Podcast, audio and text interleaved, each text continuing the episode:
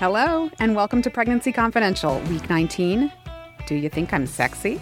The Pregnancy Body Image episode. Pregnancy Confidential is a girlfriend to girlfriend real talk podcast from the folks at Parents Magazine, where we have your back and your bump, all of your different bumps, through all 40 weeks. I'm Dana Points. I'm the editor in chief of Parents, and with me today is Chandra Turner. I'm the executive editor of Parents. and Diane Debrovner. I'm the deputy editor of Parents.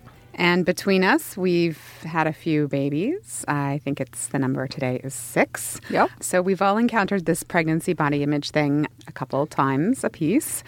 And I have to be honest, everyone likes to talk about the pregnancy glow. You know, people tell you you're glowing and they ask you how you're feeling. And at this point in your pregnancy, week 19, you might even still be feeling, particularly if it's your first pregnancy, a little more bloated than blossoming, right? Like you might have a little bump, you might feel some movement, but you're probably also maybe just feeling a little chubby. You might have some pregnancy acne. Maybe, you know, if your belly's grown a bit, you can see some little stretch marks. So feeling sexy might feel far from achievable right now.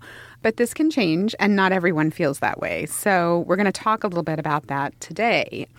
But first, we're going to talk about our favorite subject, which is how big is your baby this week? You know, everybody, us parents included, we all compare growing babies to fruits and vegetables. So this week, your baby is Large mango. a large mango. That's pretty substantial. Diane, what do you got? A square tissue box. I prefer the mango. It's smooth and circular. How about a, how about a junior bongo drum? Right, which now that you're a mom, you're really familiar. You've probably tripped over one, right? That's right. Or one of those Google Cardboard virtual reality things that you look through. My younger son was. Yeah, I want one of those. Oh, it's pretty cool. He was really. Not my uterus, but I do want one. It would be cool if you could grow something like that in your uterus. Someday, perhaps. More of those sharp corners. right. All right. Well, if you want more details about what's going on with your baby this week, you can be sure to sign up for our daily pregnancy email. It'll tell you about size and shape and, and even more critical stuff like baby's development and maybe your own emotions and how you're feeling. Visit parents.com slash pregnancy daily to get the scoop. Coming up in a moment, we'll talk about whether pregnancy is a sexy time. But first, a word from our sponsor. Thank you. Hey everyone, I'm Sid Evans, editor in chief of Southern Living and host of Biscuits and Jam. Since 2020, I've been interviewing musicians, chefs, authors, and other Southern icons about their family traditions, their faith, their favorite meals, and of course, what it means to be Southern. And I'm excited to announce season five of our award winning podcast. Join me every Tuesday for new conversations with some of the most interesting and influential Southerners around. Be sure to follow Biscuits and Jam wherever you get your podcasts. You can also find us online at southernliving.com slash biscuits and jam. Okay, back to the show. So, our topic today is Do you think I'm sexy? Pregnancy body image. Now, with all the talk about losing your pregnancy weight or bouncing back after birth, which is seemingly all the celebrities seem to do, it is easy to forget that for nine months you have to live in a pregnant body, whether you love it or hate it. And some women do hate it. So can you be pregnant and sexy? The the idea of it kind of goes against the images that we see on TV. You know, you often see pregnant women who are either kind of scatterbrained and ditzy or bathing in a tub of ice cream. It's not always pretty. but I don't know if you guys ever watched Jane the Virgin because I think that's kind of breaking the mold of starting to portray pe- pregnancy in a more flattering mm-hmm. light, right? And acknowledging that pregnant women can have urges, big urges.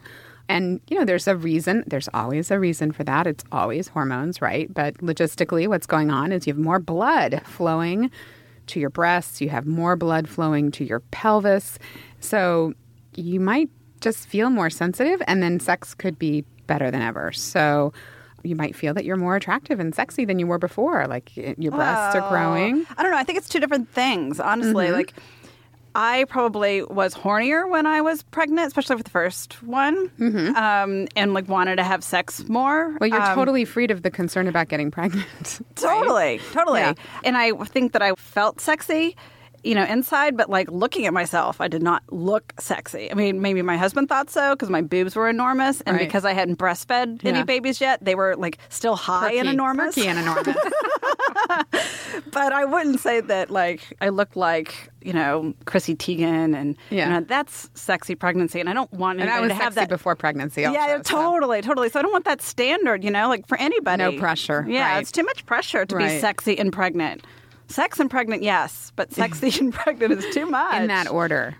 So I do think things have gotten better since I had my first pregnancy in terms of the fashions and you know, I mean the bras when I was pregnant, and it wasn't even that long ago, but they were were really workmanlike. They were like sports bras. And now at the magazine we get all these all this information about lingerie and fashions for pregnant women. And so I open some of those emails occasionally and I'm like, wow, they've really come a long way. They're like lacy and and pretty and fitness wear has gotten a lot better. So you definitely have the wardrobe options, I think, now to really play it up, play up that cleavage.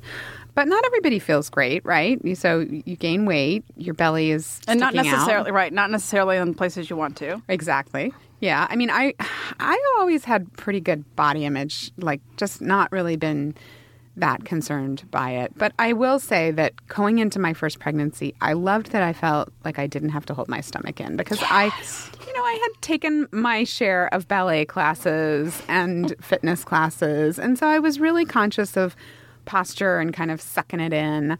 And I just loved that I didn't have to worry about that. Maybe it was almost physically impossible to suck it in after getting pregnant. especially around 19 weeks. It was sort of the oh, perfect yeah. time because I spent the first trimester walking around with a file folder in front of my stomach so that no one would know that I was pregnant. And then once the cat was out of the bag, I was Yeah. sort of like, "Ooh, yes, I have a Here's little my bump bump. here." Yeah. yeah, yeah. Yeah, I had a striped dress that was form fitting, black and white. It was kind of like almost chevron. I think maybe it was chevron when I put it on, but it wasn't chevron when it was hanging up.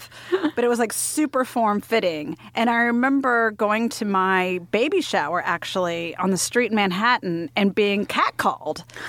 And I was like While eight months. I was yeah, Yeah. I was much bigger than 19 weeks. I was like very pregnant, and I was like, really?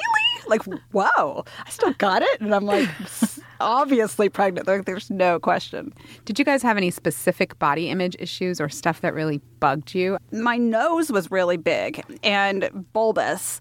And I just didn't feel I didn't feel attractive because I had this bulbous nose, um, and everybody liked to pretend that it wasn't there. I'd be like, "God, my nose is like so bulbous," and they're, "I don't know, it looks fine, it looks beautiful. I don't notice a difference at all."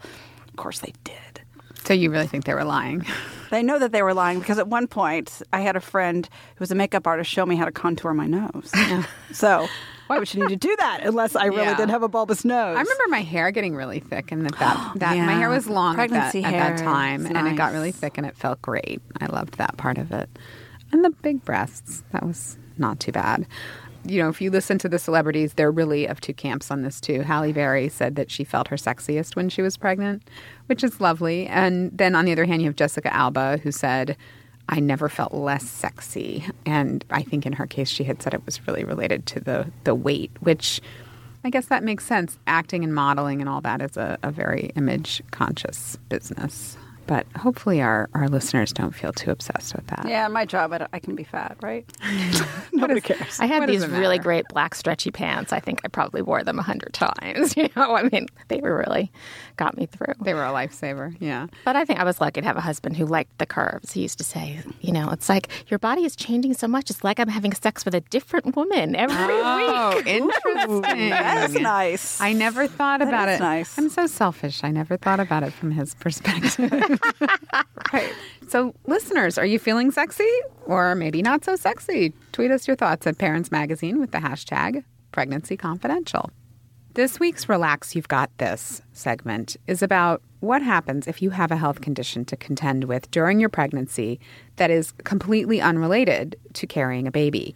Now, about half of all adults in the United States have one or more chronic health conditions. This could be something like diabetes or epilepsy, obesity, depression. So that means there's a good chance, those of you listening, that about half of you are contending with one of these health concerns.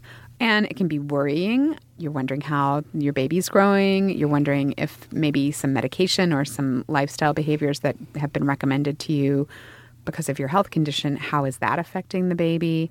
The good news is that as long as you're closely monitored and communicating really openly with your OBGYN and then fostering communication with, if you're seeing a specialist, your specialist and your OBGYN, the good news is the chance that you will have a normal, healthy baby, even if you have a chronic health condition, is very high as long as you get that good prenatal care. You might, though, find that you need to get the way you're being treated for your condition changed, but you shouldn't do anything without checking with a doctor because sometimes stopping treatment when you find out you're pregnant is worse than continuing the treatment even if they know the treatment bears some risk for for your baby. So I think we should start with one of the most common things which is obesity. There are a number of recent studies that suggest that the heavier a woman is before she gets pregnant, the riskier it is for her pregnancy. So if you're already obese when you went into pregnancy or very overweight, which is slightly technically different, you're probably going to be told to gain less weight than somebody of a normal weight would. So your doctor might tell you you can't gain more than 20 pounds in your whole pregnancy. And that's really important because that's also linked with another common condition, diabetes. Lots of women who didn't have it may end up with gestational diabetes, which is pretty common, and you'll be screened for throughout your pregnancy. And that's it's pretty easy to control once that's been identified by your doctor. But if you had type 1 before you got pregnant, it's probably super important that you are following whatever regimen your doctor gave you and controlling your blood sugar really tightly, right? right? And I'm assuming that the amount of insulin that you're giving yourself may change throughout mm-hmm. the course of your pregnancy. And so you need to really stay in close touch with your specialist. Right. Another one that's really common is depression. Um, having depression before you get pregnant is a risk factor for having postpartum depression.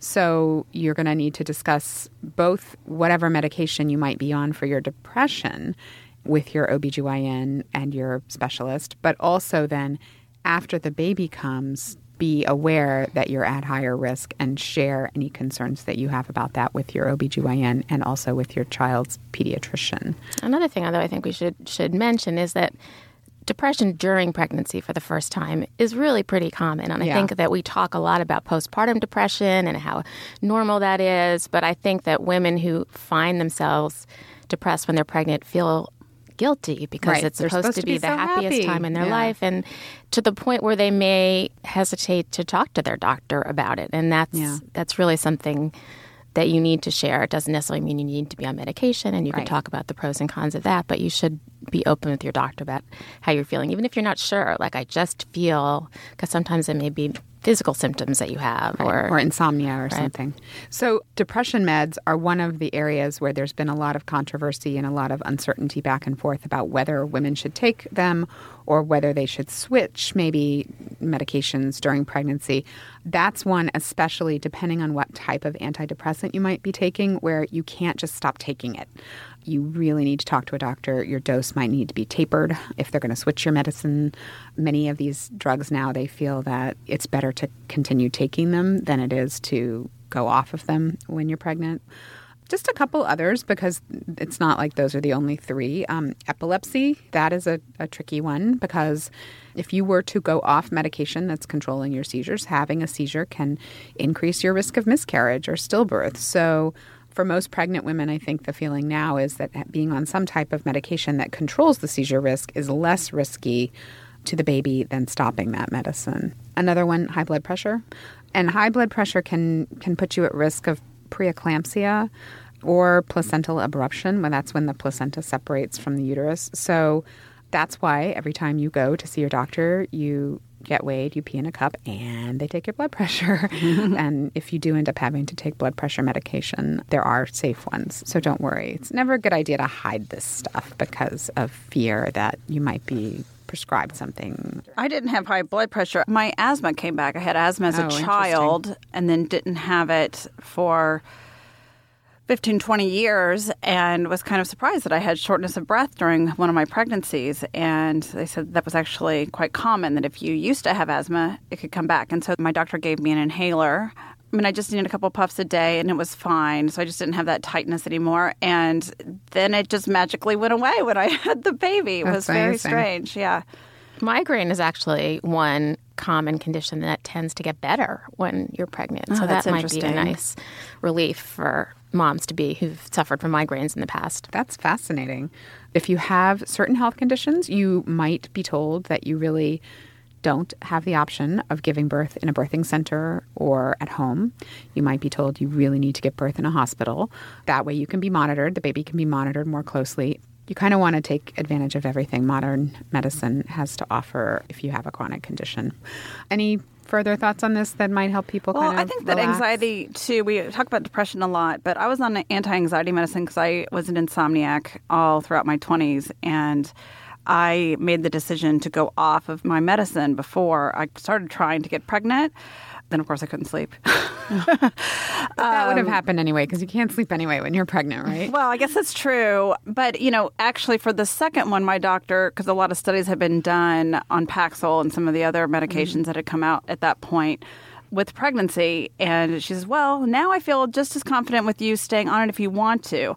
But my insomnia wasn't as bad with the second kid. I don't know why, but it was. you were exhausted from the first kid. yeah, I don't know. I don't, exhaustion and then insomnia. Don't no, that's true. Yeah. They don't. Um, no, I wish that they did because if I could just be tired enough. Um, and then once I started talking about it with other people, I realized I wasn't the only one who was on, you know, anti-anxiety or antidepressants. Um, I, I thought all pregnancy. of New York was. I think pretty much all, all of New York, right? So um, I think it's something that you, you know, obviously talk to other people about. Don't feel ashamed. It's just, you know, it's just a chemical thing going on in your body, and you know, you might actually be able to stay on your meds and, and still feel sane during your pregnancy and get a good night's sleep or mm-hmm. whatever your anxiety or whatever your depression issues are. But don't keep it to yourself. Right.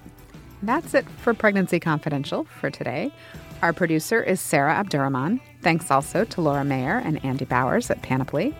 Please let us know what you think of the show. You'll find us on Twitter at Parents Magazine, Facebook at facebook.com slash Parents Magazine, or Instagram at, of course, Parents Magazine. And if you like the show, please be sure to tell a friend and subscribe to us in iTunes, Stitcher, or your favorite podcast app. Leave us a rating too, or a comment, because it helps other people find our show and it gives us a sense of, of what you're thinking. So, the great thing about this podcast is, unlike others, you don't have to wait a week for the next one to appear. If you want to know what's going to happen in week 20 or beyond, you can go ahead, tee up the next episode right now.